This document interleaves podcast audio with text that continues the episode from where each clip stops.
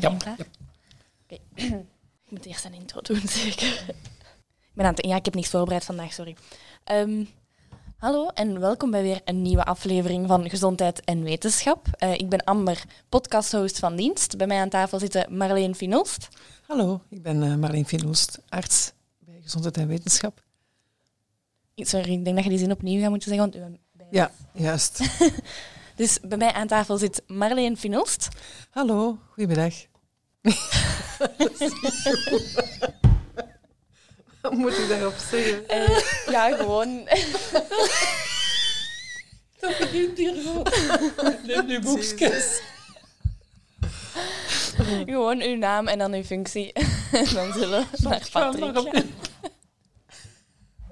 Moeten we eerst Patrick doen, misschien? Ik kan ze kopiëren.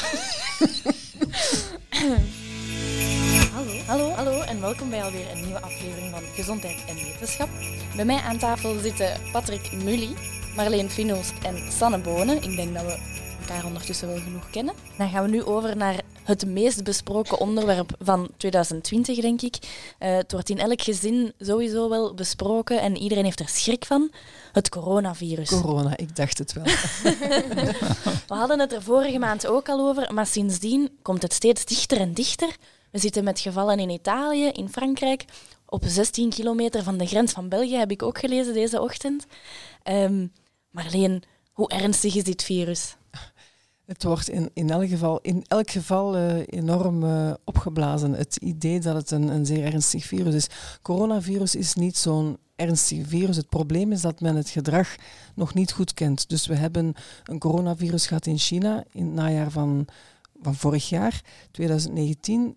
Uh, dat met al die draconische quarantainemaatregelen is het toch verspreid ook naar Europa. Dat, dat, ja, dat, is, dat ziet er allemaal redelijk drastisch uit. Dat, maakt, dat is eigenlijk, creëert wel wat angst. Het is ook voortdurend breaking news. Het is niet weg te branden inderdaad uit de media. Maar eigenlijk 98% van de mensen die corona, een coronabesmetting zou oplopen, geneest daarvan. Dat weet men uit de eerste meer dan 70.000 Chinezen die men opgevolgd heeft. Want ook dat is men allemaal moeten gaan bekijken. Hoe gevaarlijk is dit? Vandaag weten we 98% geneest. Die 2% mensen die ernstig ziek worden en overlijden, dat, is, uh, dat zijn bijna steeds oudere mensen en mensen met een verzwakte weerstand. Dus um, het is eigenlijk een, een niet zo'n gevaarlijk virus. SARS van uh, een tiental jaar geleden was bijvoorbeeld gevaarlijker. Maar het feit dat het dichterbij komt en die quarantainemaatregelen, ja, mensen vragen zich af, is dat allemaal wel nodig? Ja, ik denk het wel, om de zwakken in onze samenleving te beschermen. Misschien mocht je die zin, die laatste nog eens uh, herhalen. Heb je het coronavirus nog alleen? nee, dat is gewoon griep. Wat griep is niet hip. ja, ik moet zeggen, inderdaad, ik heb uh, sinds uh, vorige week een bronchitis en ik hoest regelmatig en ik zie mensen op straat naar mij kijken van, oh nee. Goed. Maar niet naar China geweest de laatste tijd? Nee, ik heb zelf gisteren, ik zat toevallig met een Aziatische studenten in de lift en ik had een hoestbui en ik zei, ik zei tegen haar, zei, ik ben niet in China geweest. Ze zei, ik wel. Goed. Uh, nee, het is op zich niet zo'n uh, ernstige infectie, maar die maatregelen, die, die quarantainemaatregelen zijn wel nodig, gewoon om de ouderen en de zwakker in de samenleving te beschermen. Vergeet niet dat wij zeer veel, een grote groep oudere mensen hebben in Europa. Dus we moeten ze beschermen en daar moeten we zeer, zeker zeer solidair in zijn. Dus ik vind het wel goed dat dat gebeurt. Dat is eigenlijk dezelfde bevolking die moet beschermd worden tegen de griep. Inderdaad. Het, zijn, het is dezelfde bevolking die moet beschermd worden tegen griep. Voor griep hebben we wel een griepvaccin. Dat griepvaccin, dat, dat werkt hebben we ook gehad, hè? ook op uh, gezondheid en wetenschap. De controverse rond de griepvaccinatie. Iemand die in een krant beweerde van dat griepvaccin eigenlijk niet nodig is. Een arts, dat is dan jammer dat zo iemand dat zegt. Het is inderdaad geen topvaccin, er zijn er betere, maar het beschermt toch wel uh, ouderen en kwetsbare mensen tegen griep en dat is wel aangetoond. In de oudere bevolking krijgt normaal 6 op de 100 mensen een griep gemiddeld hè, over uh, verschillende griepseizoenen heen. En wanneer ze gevaccineerd zijn, 3 op de 100. Dus het risico wordt gehalveerd. Dus dat, is, dat moeten we, dat moeten we meenemen, die preventieve maatregelen. Hebben we nog niet voor corona, maar er zijn wel vaccins in de maak. Hoe denk je dat die coronavirus nu gaat evolueren? Ik, er is, komt er vaccinatie of komt er... Ongetwijfeld, er is een wedloop bezig uh, voor een vaccin. Ik had een uh, corona-expert aan de lijn in, deze, in de loop van de week en ze zei het zal waarschijnlijk evolueren naar zoiets als griep, iets dat uh, seizoensgebonden is, vermoeden ze nu. En waartegen zal gevaccineerd moeten worden, is een van de pistes die men nu bedenkt, maar we weten er nog het fijne, het nog niet van. We zijn gestart met de factcheck corona. Het gaat hard, hè, Amber? Klopt, uh, onze cijfers zijn verdubbeld eigenlijk met wat we normaal zien. Um, heel veel mensen zijn heel geïnteresseerd in, in wat er allemaal gebeurt uh, rond corona. Ik denk dat ze vooral willen weten uh, hoe kan ik het zien of ik het zelf heb of niet. Zo was er één factcheck over als je je adem 10 seconden inhoudt, dan heb je geen, en je hebt geen klachten, dan heb je geen corona. Ja, is daar iets van aan, Marleen? Dat is ongelooflijk. Dat is een, een een uh, mythe, een verhaal dat uh, vanuit de Verenigde Staten vertrokken is en de wereld is letterlijk is rondgegaan. Zeer snel, sneller dan het coronavirus zelf, denk ik. En mensen die mij ook vertelden van ja, ik hou mijn adem elke ochtend 10 seconden in en als ik dat kan, heb ik geen corona. Ben dan eens gaan zoeken, maar uh, waar komt dat nu vandaan? Wel, de idee is natuurlijk, als je kortademig bent, als je ziek bent, als je longen, longeninfectie hebt, een longontsteking, dan kan je je adem geen 10 seconden inhouden. Maar dat is natuurlijk geen enkel bewijs dat je al dan niet corona hebt. Een corona-infectie slaat ten eerste niet altijd op de longen. En ten tweede, je kan ook kortademig zijn of, of, je adem geen 10 seconden kunnen inhouden omwille van andere redenen. Dus dat is een, dat, natuurlijk een uh, totale foutieve test. Hè. Vooral niet doen trouwens. Ik denk dat je er ook niet, niet goed bij voelt als je dat uh, elke dag gaat doen. Ik weet niet. Ik heb het nog niet geprobeerd. ik ook niet. Moeten we wandelen of lopen om calorieën te verbranden? Welk van de twee is het beste? Dat is een hele goede vraag en dat is geen gemakkelijke vraag. Hè. Op de eerste zicht heb je heel veel mensen met overgewicht en obesitas gaan beginnen te sporten. En het eerste wat ze doen, dat is natuurlijk lopen, want daar ga je het meeste verbruiken, daar zweet je het meeste, daar zie je het meeste vanaf. En dan denken ze van, ja, dat is het beste. En na, na een paar dagen zie je ze puffen, rood aangelopen, aangezicht zweten. En na twee weken geven ze het op qua wegens kwetsures en weet ik veel. Dus dat is een zeer interessant onderwerp en dan hangt een beetje af van uw conditie. Ja, maar uh, stel ik ben een beginnende sporter, ja. ga ik dan beter 10 minuten per dag lopen als ik dat kan, of beter een uurtje wandelen? Alles hangt natuurlijk af van uw oorspronkelijke conditie. En in het algemeen is het zo, lopen zal meer verbruiken, want je gaat van A naar B aan een hogere snelheid met lopen. Met andere woorden, ga je meer energie gaan verbruiken. Maar er is een tweede factor die ook uh, heel belangrijk is. Dat is natuurlijk de duur van uw inspanning. Ja, ik bedoel, veel uh, startrunners en zo verder, die lopen in het begin, wat lopen die misschien 10 minuten van de 30. Uiteindelijk je beginnen af te vragen of het niet beter is van een uur te wandelen of een anderhalf uur te wandelen, een uur snel te wandelen. Ik denk dat dat gemakkelijker lijkt voor een beginnende sporter en minder gevaarlijk is om kwetsuren op te lopen dan absoluut te willen gaan lopen. Lopen is een heel tof sport, ik loop heel graag, maar het duurt toch wel lang voordat hij aan een degelijk niveau geraakt waar je echt kunt van genieten. Ik bedoel bijvoorbeeld een uur. En kunnen we het ook vergelijken met andere sporten? Bijvoorbeeld fietsen kan je ook makkelijker iets langer doen, zolang je niet te snel gaat. De essentie is natuurlijk dat je het sport gaat uitkiezen dat je graag doet. En je moet zeker geen sport gaan kiezen, omdat ik daar meer ga van vermageren. Want ik zeg het de tijd is ook belangrijk. Er zijn sporten waar je per minuut veel meer energie gaat verbruiken, maar je gaat dan maar vijf minuten volhouden. Dan kun je beter iets matig gaan nemen, dat je eigenlijk meer en langer volhoudt en iets dat je graag doet. Als je graag gaat fietsen, moet je gaan fietsen. Als je graag gaat wandelen, moet je gaan wandelen. En wat is er belangrijker? Dat ik begin met bewegen en, en uh, een sport zoeken die intensief is, of dat ik op mijn voeding let? Veel mensen beginnen met sporten met het idee van ik ga vermageren en dat loopt dikwijls valikant af. Want uiteindelijk, zeker als iemand jaren niet meer gesport heeft en hij gaat een beetje lopen, ja, die ziet af. En als hij een afziet, denkt hij dikwijls ik verdien een beloning. En soms bevat die beloning meer energie dan wat je eigenlijk verbruikt hebt, wat je afgezien hebt om je een idee te geven, zo'n uurtje wandelen, dat is allemaal heel tof. En als je dat niet gewoon zet, is een uur lang, zeker als het warm is. Als je thuis komt, je drinkt trappist met nootjes, ja, dan je eigenlijk bijna beter thuis gebleven qua energieverbruik. Dus het is zeer belangrijk dat je die twee kanten aanpakt. Een matig dieet en bewegen, dat is het grootste kans op succes om op lange termijn gewicht te verliezen en dat gewichtsverlies te behouden. Dus op je nieuw gewicht te blijven, dat kun je alleen maar met bewegen en matig dieet. Dus ik beloon mij beter met een glaasje water uh, dan met een glaasje trappist nadat ik ga lopen. Ik denk dat je goed, ja, water natuurlijk is ook altijd maar water. maar ik denk dat je goed moet beseffen dat in Amerikaanse studies geweest waar men vroeg aan uh, mensen met obesitas.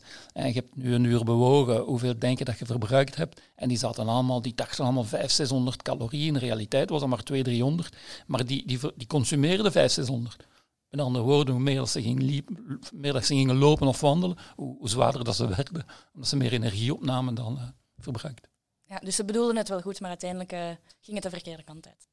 Ja, natuurlijk, alles hangt ook af van de duur. Hè. Ik bedoel, als je natuurlijk in de Hoge Venen vier, vijf uur gaat wandelen, dat is niet gemakkelijk om dat te gaan bijeten. Dan moet je al zoveel gaan eten en snoepen en zoveel alcohol gaan drinken. Dat is niet evident.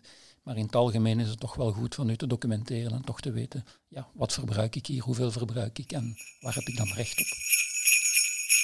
De Franse minister van Volksgezondheid had inderdaad afgeraden aan het Franse volk om nog ibuprofen te nemen, ontstekingsremmers, want dat zou het delen van het coronavirus makkelijker maken en daardoor de verspreiding versnellen of zo. Ja, hoe kom, waarvan komt dat?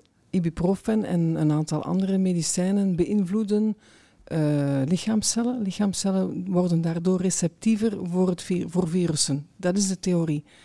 Uh, het coronavirus bindt aan de lichaamcellen, bijvoorbeeld aan de cellen in de long, op een bepaald eiwit op onze lichaamcellen. En dat eiwit komt wat vaker voor bij mensen die uh, ibuprofen of bepaalde bloeddrukverlagers nemen. Denkt men misschien. Het zijn eigenlijk allemaal hypothesen maar daaruit, door die, die vaststelling of die hypothese, die eigenlijk, het was eigenlijk niet meer dan een hypothese geformuleerd door Chinese onderzoekers. En daaruit dan werd geconcludeerd, let, laten we misschien opletten, misschien moeten we opletten met ibuprofen.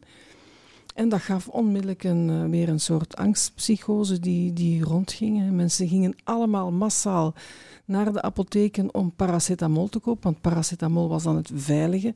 Als je koorts hebt of, of milde klachten, neem dan paracetamol en geen ibuprofen, waardoor dat de, de verkoop van uh, paracetamol op enkele dagen maal verviervoudigd is.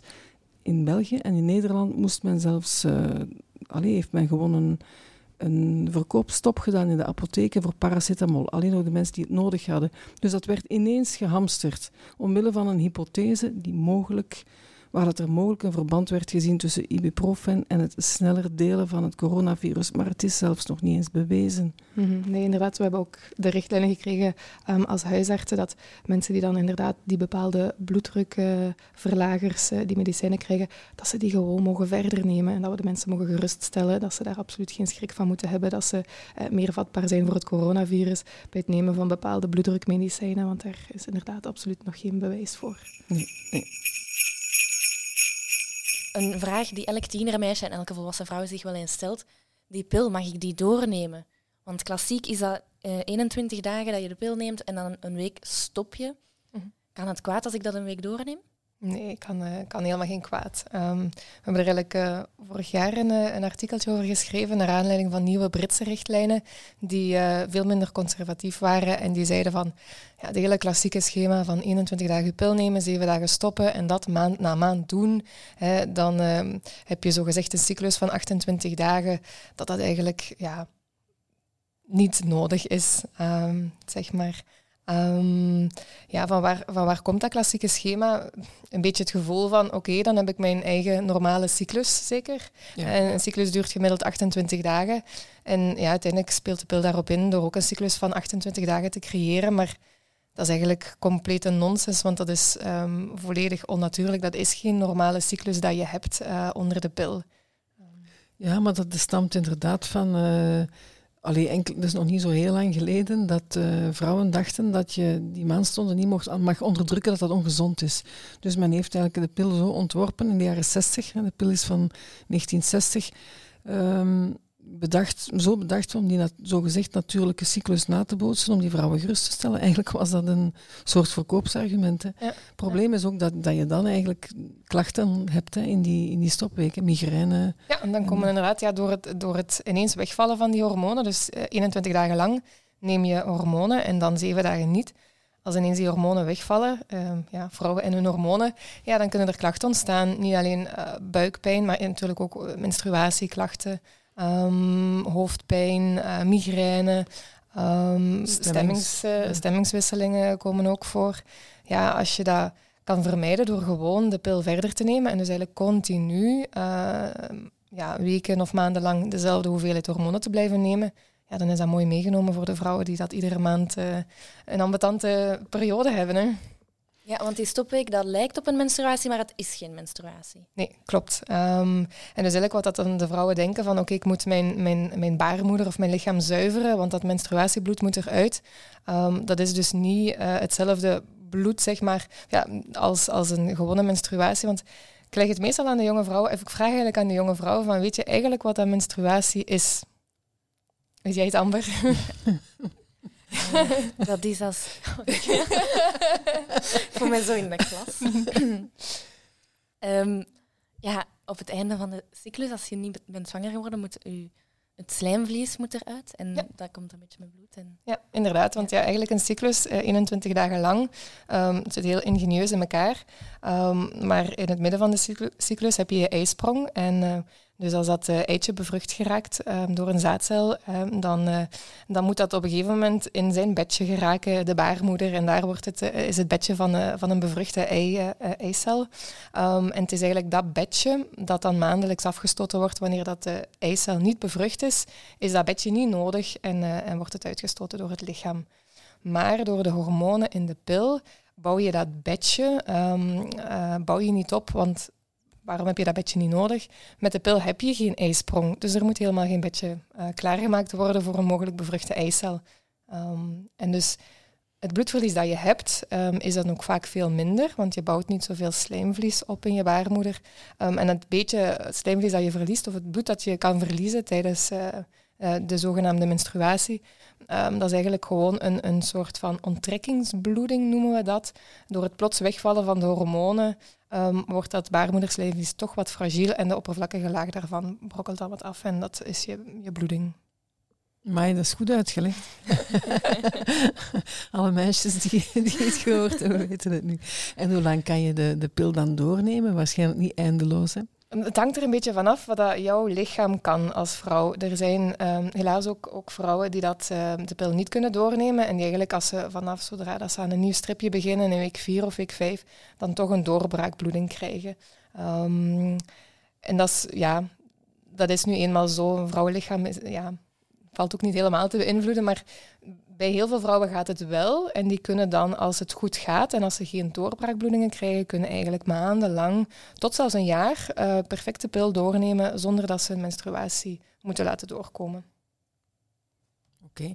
En is er een verschil tussen lager en hoger gedoseerde pillen? Zijn er pillen waar die je makkelijker kan doornemen? Of? Ja, op zich is dat niet heel duidelijk, want dat is ook weer individueel verschillend. Maar um, ja, dat we sowieso zien bij jonge meisjes, als we pas de pil opstarten, kunnen die, die doorbraakbloedingen veel vaker voorkomen. Dus de eerste drie maanden kan het wel zijn dat je meer van die bloedingen hebt. Blijft dat bestaan na drie maanden, dan kan er geprobeerd worden om een hoger gedoseerde pil uh, te geven. Het blijft in het nieuws komen dat we een tweede keer kunnen besmet worden met corona, maar is daar echt al degelijk bewijs van? Goh, ja, kan je een tweede keer uh, COVID-19 krijgen? Dat is, uh, ja, dat is een hele belangrijke vraag. En dat is een vraag die dat wetenschappers uh, heel hard bezighoudt en ze doen daar ongelooflijk veel onderzoek naar. Maar tot op heden kunnen we daar eigenlijk geen antwoord op geven, omdat het ja, ongelooflijk ingewikkeld in elkaar zit. En waarom lijkt het soms dat we een tweede keer besmet zijn? Ja, de symptomen die zijn gelijkaardig voor uh, allerlei luchtweginfecties natuurlijk. Hè. Dus mensen denken soms, ik heb corona, een corona-infectie gehad, terwijl het een, misschien terwijl het niet zo was. Ja, want bij de eerste golf, was, ja. bij de eerste golf hebben we heel veel mensen, allee, hebben de meeste mensen niet getest. Dus eigenlijk weten we van maart tot, tot er is pakweg mei of zo, denk, dan zijn we volop gaan uh, beginnen testen. Um, in die periode, dus die eerste mensen die besmet zijn geweest, die weten het eigenlijk niet zeker. Hè. Dus die weten niet of dat ze effectief COVID-19 gehad hebben. Dus we gaan er dan soms vanuit. Um, en dan zou je de vraag kunnen stellen, kunnen we dat niet achterhalen? Of dat die mensen uh, COVID-19 hebben gehad? En dat kan je wel um, door uh, antistoffen in het bloed te gaan nakijken. Um, maar ook daar is er echt enorm veel uh, verwarring rond van wat dat betekent, die antistoffen. Ja, en soms verdwijnen ze ook na een tijdje, hè, na enkele maanden. We hebben er ook al studies van gezien dat ja. Antistoffen na enkele maanden uit het bloed verdwenen zijn. Ja, ja, antistoffen, dat is eigenlijk op zich een vrij normaal proces. Dat antistoffen, op het moment dat je een infectie hebt, ga je, gaat je lichaam normaal gezien en in de meeste gevallen um, antistoffen aanmaken, die dat we dan kunnen zien in het bloed. En, en voor COVID-19 hebben we gezien dat toch wel um, ongeveer 90% van de mensen die dat um, bevestigd uh, COVID-19 hebben, door middel van een neuswisser, dat die ook effectief uh, nadien antistoffen aanmaken. Maar het is zo dat die antistoffen, wat dat die betekenen als we die aantreffen in het bloed, dat is wat we nog niet weten. Die verminderen inderdaad na een tijdje. Um, we weten dus niet hoe hoog dat die antistofwaarden moeten zijn om bijvoorbeeld beschermd te zijn voor een tweede infectie. Uh, bijvoorbeeld komende winter, volgend jaar, kan je het dan opnieuw krijgen als je nu antistoffen hebt. Dat weten we dus niet. Dus het is niet per se omdat we antistoffen vinden dat het ook betekent dat je beschermd bent? Ja, in principe theoretisch wel. Hè. Dus als je, uh, plots, allez, als je acuut een infectie hebt doorgemaakt en je hebt die antistoffen, dan ga je er theoretisch wel van uit van oké, die antistoffen zijn daar in het bloed, in het lichaam. En dus als we in contact komen met een virus, en dan kunnen we dat virus de baas. Die antistoffen kunnen dan dat virus aanvallen en dit niet doen. Dat is ook de reden waarom dat we vaccineren. Hè. Uh, met een vaccinatie ga je ook antistoffen aanmaken.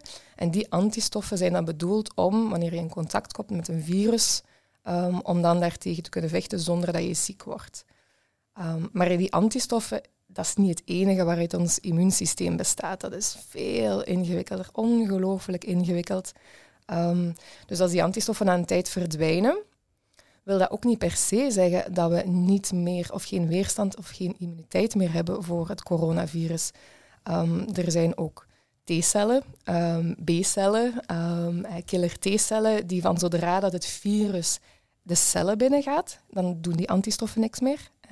Um, maar zodra het virus in de cellen zit, dan komen die killer T-cellen uh, aan bod. Um, ja. ja, dat klinkt uh, heel spannend. Killer T-cellen.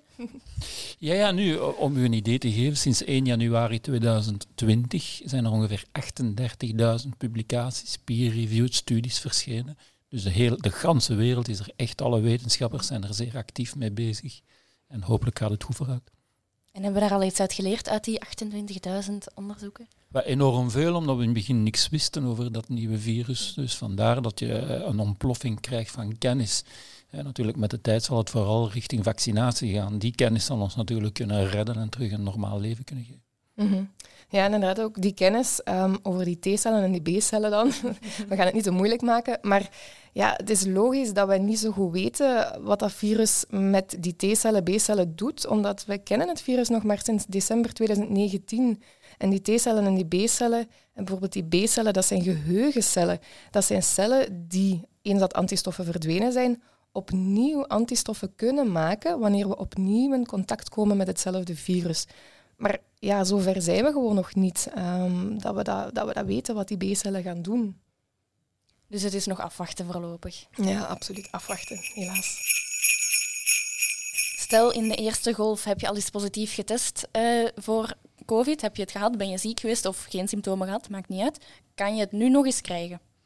Um, ja, hele goede vraag. En dat is een vraag die heel veel mensen bezighoudt, want het wordt ook gretig gelezen op onze website. En het antwoord is helaas ja. Je kan een tweede keer COVID-19 uh, krijgen, een tweede infectie met het coronavirus, het nieuwe coronavirus. Um, in april schreven wij ons eerste stukje daarover.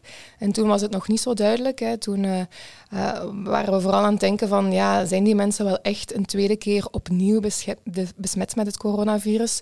Um, en dan dachten we toch eerder van, ja, dus mensen testen positief, hebben dan een aantal keer negatief getest en testen opnieuw positief. En dat we toch dachten van ja, dat heeft te maken met het feit dat tussenin een, een, eh, een test eh, negatief kan worden.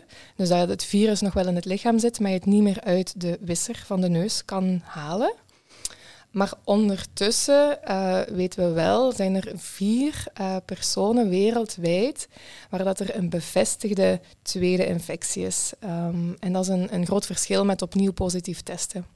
Maar dat is wel heel weinig. Hè? Het blijft ja. wel, het, een re-infectie, een tweede infectie is mogelijk, Maar de kans, het risico is wel heel laag. Hè? Het risico is inderdaad heel laag, dus dat moeten we zeker onthouden. Hè. Vier gevallen.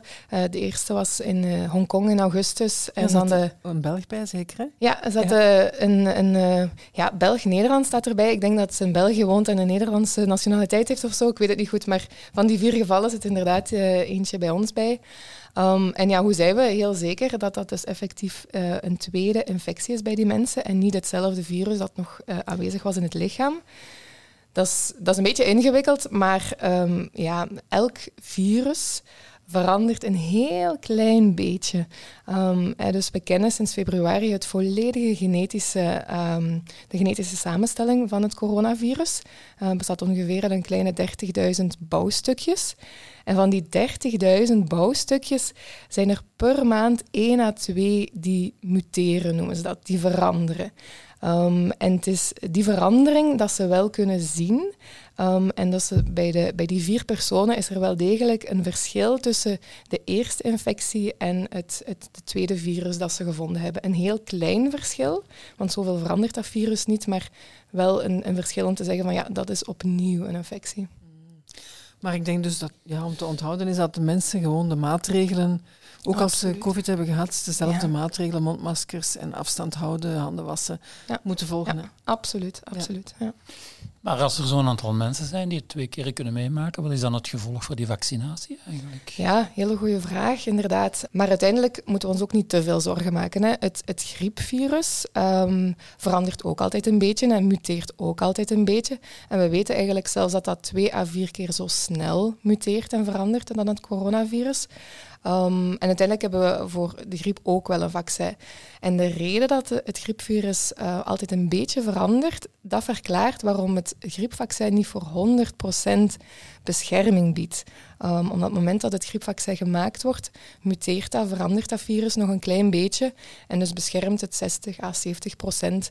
Um, en we weten nu dus dat het coronavirus trager verandert. Wat dus eigenlijk voor het vaccin ook wel betekent. Dus dat wil zeker niet zeggen dat als het virus verandert, dat een vaccin niet gaat werken.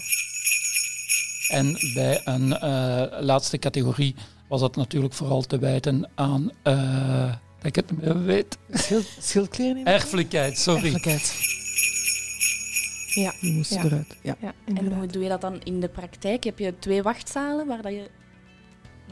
Mijn pingetje, geen zin. Ik moet misschien even op niets doorzetten.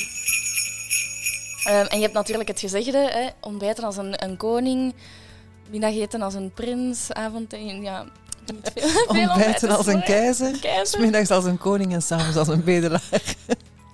Goed geprobeerd, Amber, geen probleem. Ja. We weten wat je bedoelt.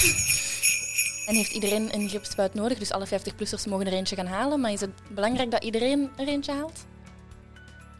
Nee, maar we hebben dat niet vorige keer nog... Uh... Ja, maar misschien korter. Allee, moet niet. Ja. oké, okay, niet dan. Volgende. Nee, dat is oké. Okay. Micro is daar.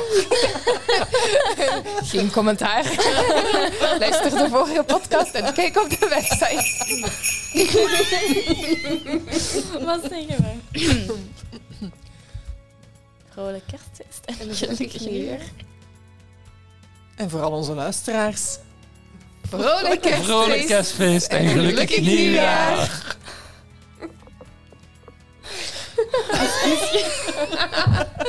Misschien nog één keer.